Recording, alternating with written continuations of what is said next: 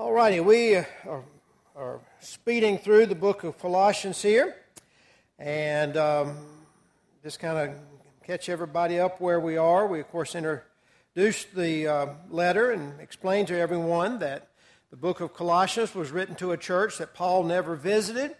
Uh, he learned about this particular church when he was a prisoner in Rome by a guy by the name of Epaphras. And Epaphras told him about a very terrible thing that was going on in the church there um, the early forms of what's known as Gnosticism. And we could spend a lot of time talking about the different aspects of Gnosticism, but let me remind you again tonight, because it's pertinent to what we're going to be looking at, that um, Gnosticism believed that um, spirit and matter couldn't interconnect.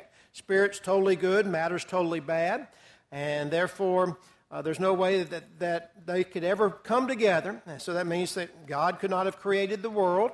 In fact, they believed that there was a bunch of intermediary angel godlike creatures that kept stepping down, stepping down from God. And they, as they stepped down, they became less good and more evil to the point that there was someone evil enough to create the world, which is the stupidest thing I've ever heard, but that's what they believed. And they also believed there's no way that Jesus, Christ, hey, that Jesus Christ uh, could really be God in the flesh because that is not possible because God is totally good, man is totally evil, and therefore um, it just couldn't happen. There's no way in the world that uh, Christ could uh, truly be God. He was either a man and he lied about it, he wasn't God, or he was fully God, but he never really became a man. He was just a.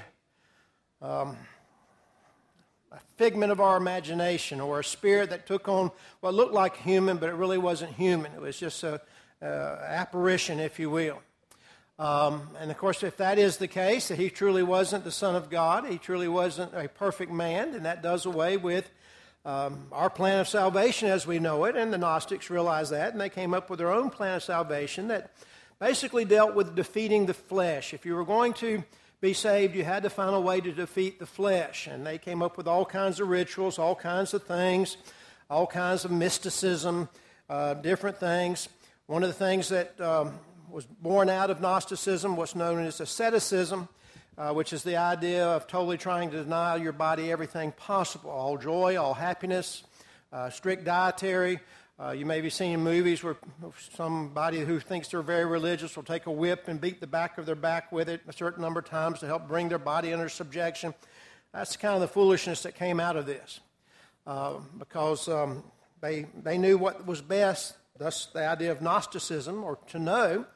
And so they would have people uh, climb rungs of a spiritual ladder, if you will, till they reach the point that, um, you know, that they could be at their level and they could be um, truly a spiritual person because they have defeated the flesh. Uh, went through that very quickly because we've said it many times, but any questions or comments about Gnosticism or maybe another question about that you thought about as we've been going through this class?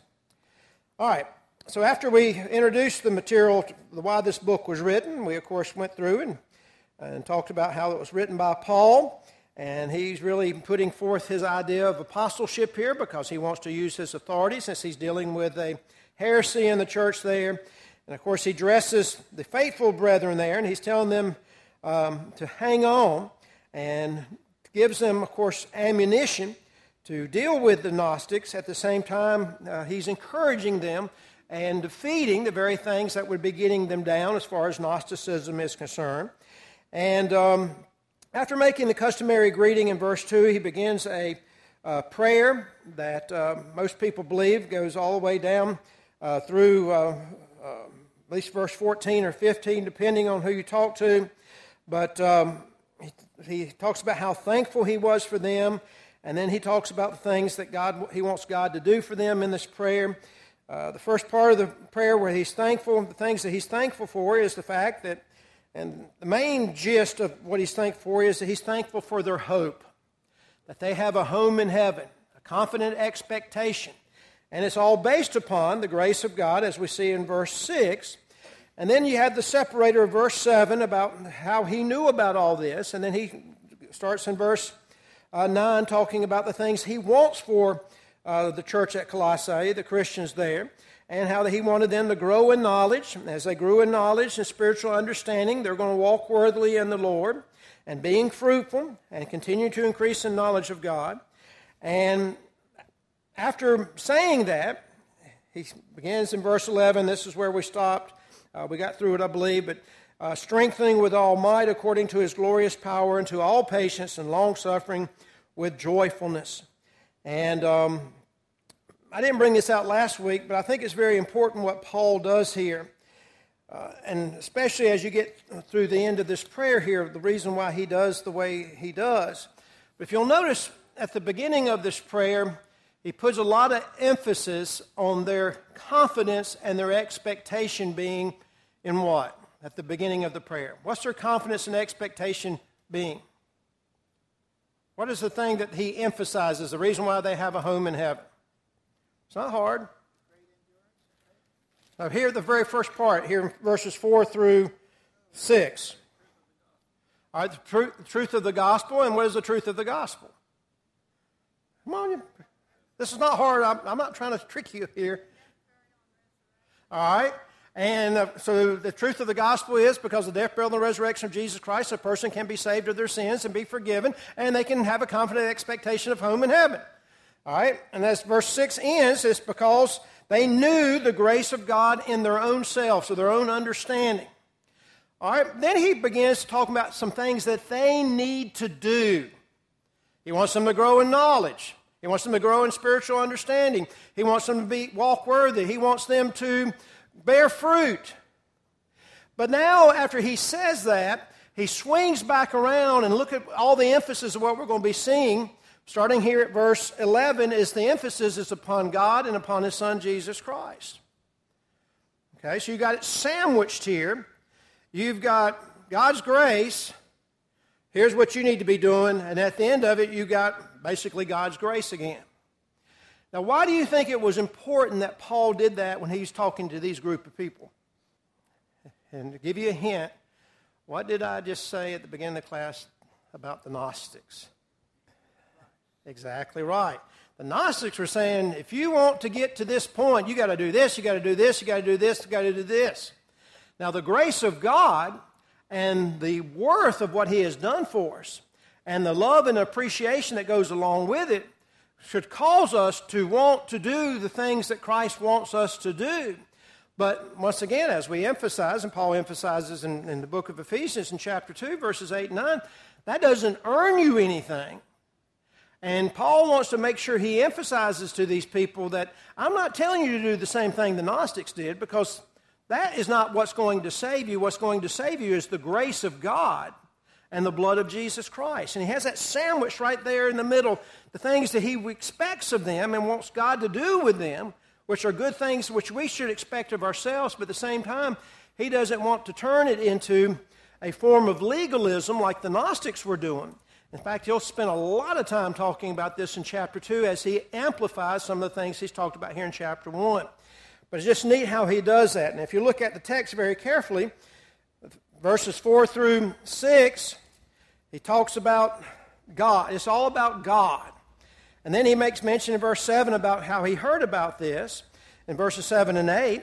And then in verses 9 and 10, he talks about the, the responsibilities that we have as a Christian and they are responsibilities.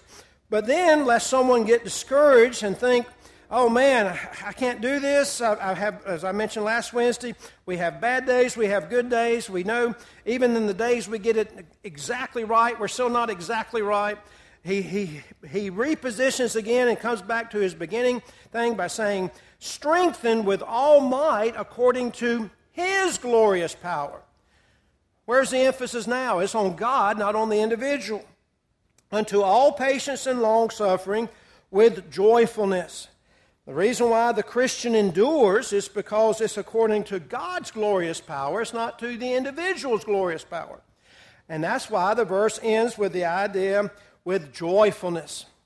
Uh, why should Christians be joyful? It's because we never have a bad day? All right. In fact, he's going to say that here in just a minute. Else saw something else. Absolutely. Um, Christians are sometimes some of the hardest people on themselves.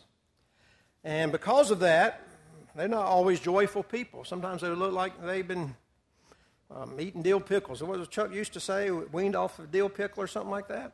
Um, and it's because they have so beaten themselves down uh, that they forget the joy in Christianity. Um, I think that more people would come to worship service. I think more people would find happiness in worship services. I think more people would be more involved in the work of the church if they understood the joyfulness of Christianity and not the dutyness of Christianity. There are duties that we have a responsibility to do, but we don't do them because we have a, feel like we have an obligation or a duty. We do it out of joyous response to what's been done for us. And um, we, have the, we have the freedom to know that I, I can do my best, yet when I, when I fail, God's there to pick me up because, as it says in verse 11, I'm strengthened with His might, with His glorious power. And that should give me the patience and the endurance to go through joyfully. And to emphasize that, he begins, he starts verse 12, where we really want to pick up tonight.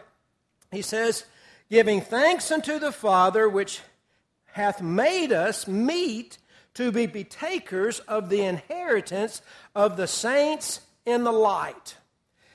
I'm going to keep reading because this, he has this all as one sentence, and you combine all this together, boy, you've got something wonderful here. Giving thanks unto the Father, which hath made us meet to be partakers of the inheritance of the saints in light, who hath delivered us from the power of darkness, and hath translated us into the kingdom of his dear Son, in whom we have redemption through his blood, even the forgiveness of sins. Now, notice what he's done here. Verse 4, uh, I mean, verse 5, he talks about the hope which is laid up in heaven. It's reserved for you in heaven. This came about because you obeyed the truth of the gospel. Verse seven, uh, 6 talks about because you fully understood the grace of God. And then he talks about what, is, uh, what we should be doing as Christian. And then he brings it back after saying you're going to be strengthened because of the glorious power of God and we need to give thanks to Him. And here's where the glorious power and the giving of thanks all comes together in some beautiful, beautiful phrases here, especially in the Greek. All right? So, after telling us to give thanks, here's the reason why we need to give thanks to the Father. First of all, He says, which made us meet. Now, that's an old English term and doesn't mean a whole lot to us. Maybe somebody with a newer translation will have what does that mean, made us meet?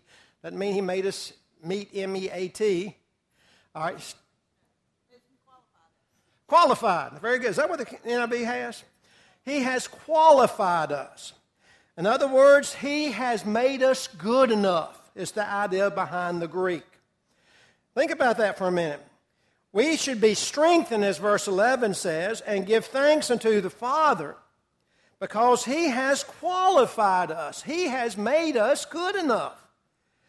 Now, you ever have some days where you don't feel good enough? I do. I'm sure anybody in here that they were honest would say, I'm not good enough. And the truth is, no one's ever good enough. Um, a while back, I had a sermon on, on, the, on the Christian's assurance about um, going to heaven and that type of thing. And I said, if somebody asks me, Are you going to heaven, Jim? And I'll say, Absolutely, I'm going to heaven. And somebody says, Well, how dare you think you're good enough to go to heaven? Mm-mm. No, I'm not good enough to go to heaven. No one is. But what does Paul say here?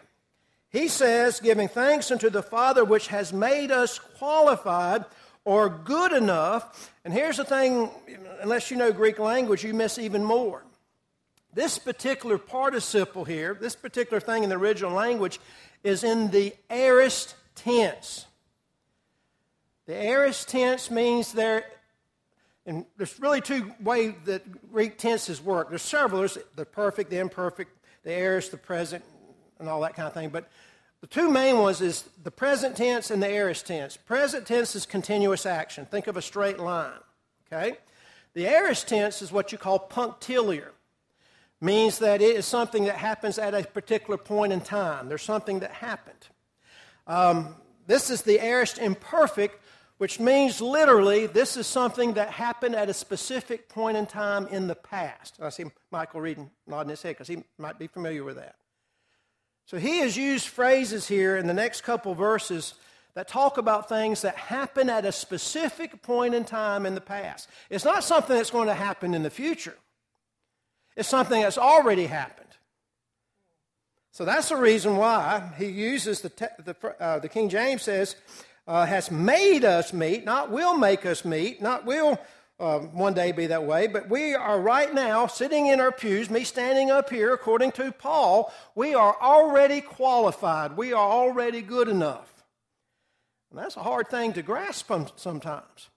But that's what he's saying, and that's why we have joyfulness, and that's why we want to give thanks to the Father. Okay? But then he goes on and says, hath made us qualified or made us good enough to be partakers of the inheritance of the saints in light. Uh, King James Version has partakers. Anybody have anything different? Sharing is a good word there. All right, call it. All right, there's that qualified again. The word partaker here once again, it's in the aorist imperfect, so it means it's something that's already happened in the past. It's an unusual word. It's a word that means to like divide up into lots. And I don't mean Barbara and Roger. Um, but it carries with it the idea of when the Israelite people went into the land of Canaan and they conquered it, it came time to divide the land up among the tribes. It's that type of idea. Um, in our subdivision, it's hard to believe, but we've got 989 homes in our subdivision where we live. Well, the reason why there's that many homes is because the contractor and whoever else went there divided that up into lots, okay, and put a house on every lot. That's the same idea that's being taken here. We need to be joyful, giving thanks unto the Father which has qualified us or made us good enough so that we already have, in a sense, and paraphrasing here, lots already divided up for us in heaven. Why? Because we have received the inheritance of the saints in light. Now, the saints in light, we'll talk about that in just a moment, but make sure we don't miss the point that he's wanting us to see here and the confidence he wants us to see here and the emphasis he's putting on here. Remember, he's dealing with people who are, who, who are Gnostics. The brethren there are dealing with people who are Gnostics, and they keep saying that you know, it's all about the flesh. You've got to do something about the flesh. You've got to conquer the flesh. You've got to somehow on your own beat this. Paul says that has nothing to do with it whatsoever. You were already qualified, and because you were qualified or made good enough, that you already have a lot or a place that has been taken care of that's now your inheritance. Now, obviously, the aorist tense, the imperfect, points to a specific point in time in the past. What would that time be? All right, very good. When a person becomes a Christian. They, that's the aorist, that's the point in time when they became, this is what has happened to you. All right? So he's going to keep building on this. It's like he gets on a roll here. We're joyful and we're giving thanks because, first of all, God the Father has made us qualified. He has given us, just to make it simple in English, He has given us a lot or given us an allotment of the inheritance that all the saints who are in the light will receive. Okay? The word saints, as we talked about in the beginning of this text, means those who are holy. And to even be called holy is something we couldn't do on our own. So he's emphasizing that again. Uh, the thing that, that sometimes commentators quibble on is the idea of what does he mean about the inheritance of, the, of saints in light. Um, there's no definite article there, so it's saying just in light. Why do you think he decided to do that? Why did he say saints? And by saints, he means all who are saved. Why in light? All right, that's a good way to think about it.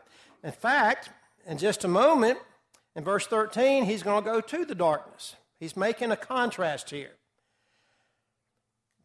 And we'll get to that in just a moment, but think about the fact that he's put the emphasis on the light right here. That you need to be joyful, you need to thank the Father because he has qualified you and given you allotment, which is a part of your inheritance for being a saint. Well, we read that and we think, oh, I don't see how that works. I don't, I don't, that doesn't make sense to me. In fact, it doesn't even seem fair to me. How in the world does that work? Especially if we start thinking about our own selves. Well, he hasn't stopped. Notice what he says in verse 13 Who hath delivered us from the power of darkness and hath translated us into the kingdom of his dear Son. All right, the word deliver there. Does anybody have anything different? Rescue. That's about the best translation there is. Uh, it carries with it the idea of being rescued from danger. And once again, it's in the aorist imperfect tense. This is something that had happened at a specific point in time in the past. I saw a hand up over here somewhere. Was it Beverly's? Okay, that's all right. But your word we're going to get to in just a moment, okay? So he has delivered us or rescued us from danger. He is the one who has rescued us. It's not us who have been res- who've done our own rescuing. He once again is emphasizing the fact that uh, we didn't save ourselves, we didn't rescue ourselves. The Gnostics are wrong here. God is the one who rescues us. God is the one who saves us. And it came at a particular point in time. But notice what he rescued us from. And here's why perhaps Paul used the word light in verse 12. He has rescued us from the power of darkness. All right, the devil. All right, why is the devil associated with darkness, Roger? All right, that's true. But why is, why is it that way? Yes, Beverly. There you go. In the dark, there is blindness. We can't, we can't see anything. Uh, Karen and I have been in some caves over in Kentucky and in other places that when they turn the lights off, it is the craziest dark you've ever experienced because it is pitch black dark. You cannot see a thing. And it's so quiet, you can literally hear the blood running past your ears through your brain. That's how quiet and how dark it is. Okay? Yeah. Oh, you remember that story? What Michael's referring to, we were in Mammoth Cave one time, and the ranger was telling us this story about how that if it's so dark there that if you wave your hand real fast in front of your face, that the moisture on your hand will interact with static electricity, it'll start making light. I knew what he was doing, but he flipped the light on real quick, and Karen and several other people were going. yes, it did. Yep, but darkness is associated with, with danger. Um, darkness is a place, obviously, where, where God isn't. In fact, I'm working on my sermon for this Sunday, and I'm going to be talking about a place you don't want to go. And one of the things about this place you don't want to go is its darkness. And the reason why it's darkness is because God's not there. And so God has rescued us from a place that had power that was darkness. And I think also Paul's making a play on words here because the Gnostics, uh, some of their ceremonies and some of their rituals and rites, guess what it involved? Darkness. Putting on robes and putting on the hoods, and everything was dark and mysterious. And the idea is we are saints in the light, and the reason why we're are saints in the light is because of the fact we are no longer in the darkness. No longer the power of darkness has no power over us. Now, we miss that sometimes in this text. If He has rescued us from the power of darkness, we're rescued. The power of darkness, as far as what the text is talking about here, should not have control over us anymore. Now, don't misunderstand me. Somebody else he's saying something that he's not saying. We still have to deal with the sin issue every day. If you don't believe me, read 1 John, the first chapter. But yet, the idea here that he's trying to build up into them and to give confidence to them and to us is he has rescued us from the power of that darkness. And he doesn't stop there. He just keeps building on this and building on this. He, he wants to make sure he overemphasizes this. Notice what he's done so far. We should, beginning at verse 11, we should be strengthened because of God's glorious power and have all patience and endurance with joyfulness, giving thanks unto God because He has qualified us. He's given us allotment as far as our inheritance with the rest of the saints because He has rescued us from the power of darkness and has translated us into the kingdom of His dear Son. That's some powerful stuff there. Yes. Okay, well, this, this, I'll tell you what, let's make it very, very simple. I mean, there's several places we could go, but very simple. Let's go to Hebrews chapter 10 real quick. And let's just start very quickly at, at chapter 10 and verse 22. And notice the things he says here. He says, first of all, in verse 22, let us draw near with a true heart and full assurance of faith. All right, that's what he says in verse 22. Let us draw near with a true heart and full assurance of faith. All right, so we've got having full assurance, and it's based upon our faith. Look at verse 23. I'm not going to cover every little thing, every verse, because this is what the class is on. Verse 23 Let us hold fast the profession of our faith without wavering, for he is faithful that promised. All right? Then he makes mention of the fact that, that one of the things we should not be in, involved in is forsaking the assembly of ourselves uh, ourselves together. Then he says in verse 26 For if we sin willfully after we receive the knowledge of the truth, there remaineth no more sacrifice for sins. Now, someone reads that and they say, Whoa, I know, at least after I became a Christian, I know at least sin willfully one time or more. That's not what he's talking about here, okay? The key to it all is when you get down to verse 29 of how much sore punishment, suppose ye, shall be thought worthy, who hath trodden under foot the Son of God, and have counted the blood of the covenant wherewith he was sanctified an unholy thing, and hath done despite unto the Spirit of grace. All right? That's what he's referring to. Now, how in the world can someone trodden underfoot the Son of God and count the blood of the covenant wherewith he was sanctified and an, undone, an, an unholy thing and done despite to the Spirit of grace. What would that involve? All right, look what he said. Hold to your faith. Hold with full assurance your faith in God. Remember, the book of Hebrews was written to people who were Jews who became Christians and they were tempted to go back into Judaism. Okay? So, the way I understand that and, appreciate the text is this is a person who has given up his faith in Jesus Christ and says, I'm not going to depend upon it anymore. I'm turning my back on Jesus Christ. I don't need his blood, I don't need his forgiveness.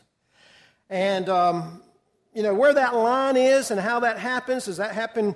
Uh, on a daily basis or is something that somebody over a period of time does? I can't answer that question. But I do know that sometimes, because of the once saved, always saved doctrine, uh, we swing the pendulum so far away from it that we get the idea in our heads if I'm saved, yes, maybe, but barely saved. And that's a false doctrine, also. There needs to be the balance right there in the middle. Obviously, a person can fall away because the Bible has warning after warning after warning about it. And of course, our denominational friends say, well, well, that's people who really weren't Christians to begin with. But that's not what the Bible says. It talks about even this text here that these were people that were that way. But then we go to the other extreme and say that a person can never ever know, that a person just, just has to be on pins and needles every day, has to, they think of God uh, like Jonathan Edwards does, that he's just dangling us over the fire, fiery pits of hell with a scissors and a string, waiting for us to mess up one time, and then boom, that's the end of it. The idea of Christianity and the idea of what even what Paul's talking about here in Colossians is where do you put your confidence? When we say we have faith in Jesus Christ, we're not just simply saying we have faith in the man that he existed, though that's a part of it. We're not just saying we have faith in the doctrine of Christianity, that's a part of it. But the faith that the Bible talks so much about and how we are justified by that faith, as, he, as we saw in the class on Sunday morning, how that Abraham's faith was counted toward him toward righteousness, is the idea that it's God that saves. It's faith in the blood of Jesus Christ. And that's what Paul is emphasizing here. Um, that blood is not a license to sin and just go free and just do whatever you want to do. But yet at the same time, a person needs to understand and appreciate the fact that the blood of Jesus Christ is there to, to save us and that we depend upon that blood to save us. Our faith is in that. And as we mess up and, and do things sometimes we shouldn't do, the idea is not to give up and say, well, I'm just forgetting this whole thing called Jesus Christ and Christianity. But instead, we have the idea, as, as, as John talks about in 1 John chapter 1, beginning at verse 7. He says, If we walk in the light as he is in the light, uh, we have fellowship one with another in the blood of Jesus Christ, which cleanses us from all sin. That's talking about direction, not perfection. It's walking, it's a direction, not perfection. Then he goes in the very next verse and he says, If we say that we have no sin, the truth is not in us, and we make him a liar. Then in the very next verse, he says, If we confess our sins, he's faithful and just to forgive us our sins and to cleanse us from all unrighteousness. And then in the very next verse, he says, Well, if you say you're not a sinner and you don't sin from time to time, and I'm paraphrasing here, then you're calling, you're, you're, the truth is just not in you. And then in verse 1 of chapter 2, the very next verse, he says, My children, my little children, I write these things unto you that you sin not. But if any man does sin, we have an advocate in heaven, Jesus Christ the Lord, which is the propitiation of our sins. So there's a, there's a balance there that we need to understand that God, because of what He has done for us, He doesn't want us to sin, and we should try not to sin. But the bottom line hard fact of it all is we're going to sin. And sometimes we sin and we don't even know we've sinned uh, because of missed opportunities, because of, of things that we should have done, we didn't do. Uh, there's sins of, of, of omission and sins of commission. But the point is, as we live the Christian life, our, our goal and our plea is to always put our faith and trust in the blood of Jesus Christ. And I know I started preaching a whole sermon there, but uh, that help answer your question? That makes sense? I think, honestly, we, we've been so conditioned against denominationalism and once saved, always saved, that we about pushed ourselves to the extent, well, I can never know. And, folks, if that's the case, Christianity is just nothing. There's no point in being a Christian. What diff- what's the difference between me and somebody else who's not a Christian? I, I, don't have anything different than they do. They were worried before, now I'm worried before. I'm just worried even more because now I know there's more rules to break. Uh, there has to be something else there. Yes. Absolutely. And um, that's why the Bible talks about how that sometimes uh, Christians need milk and sometimes they need meat uh, because we're all at different levels. Um, before we run out of time here, I don't want to leave verse 13, uh, leave it hanging there. But notice what he said. He has rescued us and from the power of darkness. And then the last part of verse 13 says, He has translated us into the kingdom of His dear Son. Now, I believe, Beverly, for the word translated, you had the word convey. Is that what you were talking about then? Does anybody have anything different other than convey or translated? Brought us. Okay, this once again is a very interesting word. It's a word that, that kings use in reference to moving a group of people from one group, one place to another place. Um, if anybody had any Jewish background that was reading these words of Paul and saw this word, they'd know immediately what he was talking about. Because they would remember how that when the Assyrians captured the northern kingdom, how they took all the people out of that kingdom and took them to Assyria, that's where they lived. Or if they were part of the southern kingdom, Judah, they would go back to the time of the Babylonian captivity, how the people of Judah were carried off into another country because that's what the king had decided. He wanted those people to live there. Well, that's the same word that's going on here, but this time it's applied to the kingdom of God. He is saying that you have been moved from one place, and that would be the place of Satan, the place of the world, the place that you were before as a sinner, and now you have been moved, you have been packed up, you have uh, trans- been transferred to another place. And once again, this is in the aorist imperfect tense. This is something that happened at a particular point in time in the past. And the wonderful thing is, he's saying that you now have been moved because you have been qualified, because you have an allotment in heaven through your inheritance. You have been rescued from the power of darkness, and now you have been moved into the kingdom of his dear Son literally into the kingdom of the Son whom he loves. I know sometimes our premillennial friends try to tell us that God, doesn't, Jesus Christ, doesn't have a kingdom right now, but He has a kingdom right now, and we're in it right now because we've been moved into that kingdom. I saw a hand somewhere. Yes. Yeah, obviously, it takes, as we grow as Christians, and even after we become Christians, we, uh, we under, begin to understand things more clear than we did before. And I think it's because we get more teaching and we, read, we study more. As I've told you before, each and every time I read the Bible, if I really read it and study it and spend some time and deep thought in it, I always learn something more. I mean, I always do. I've taught the book of Colossians many times, but even when I'm teaching it this time, I know. Um, she's trying to tell me I don't know what time it is. but I learned something more. Um, we're going to talk about this next week, uh, but make sure you see how this ends in verse 14.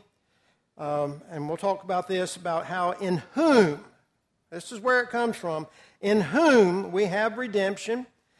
The price has been paid through his blood, even the forgiveness or the cancellation of debt uh, of sin.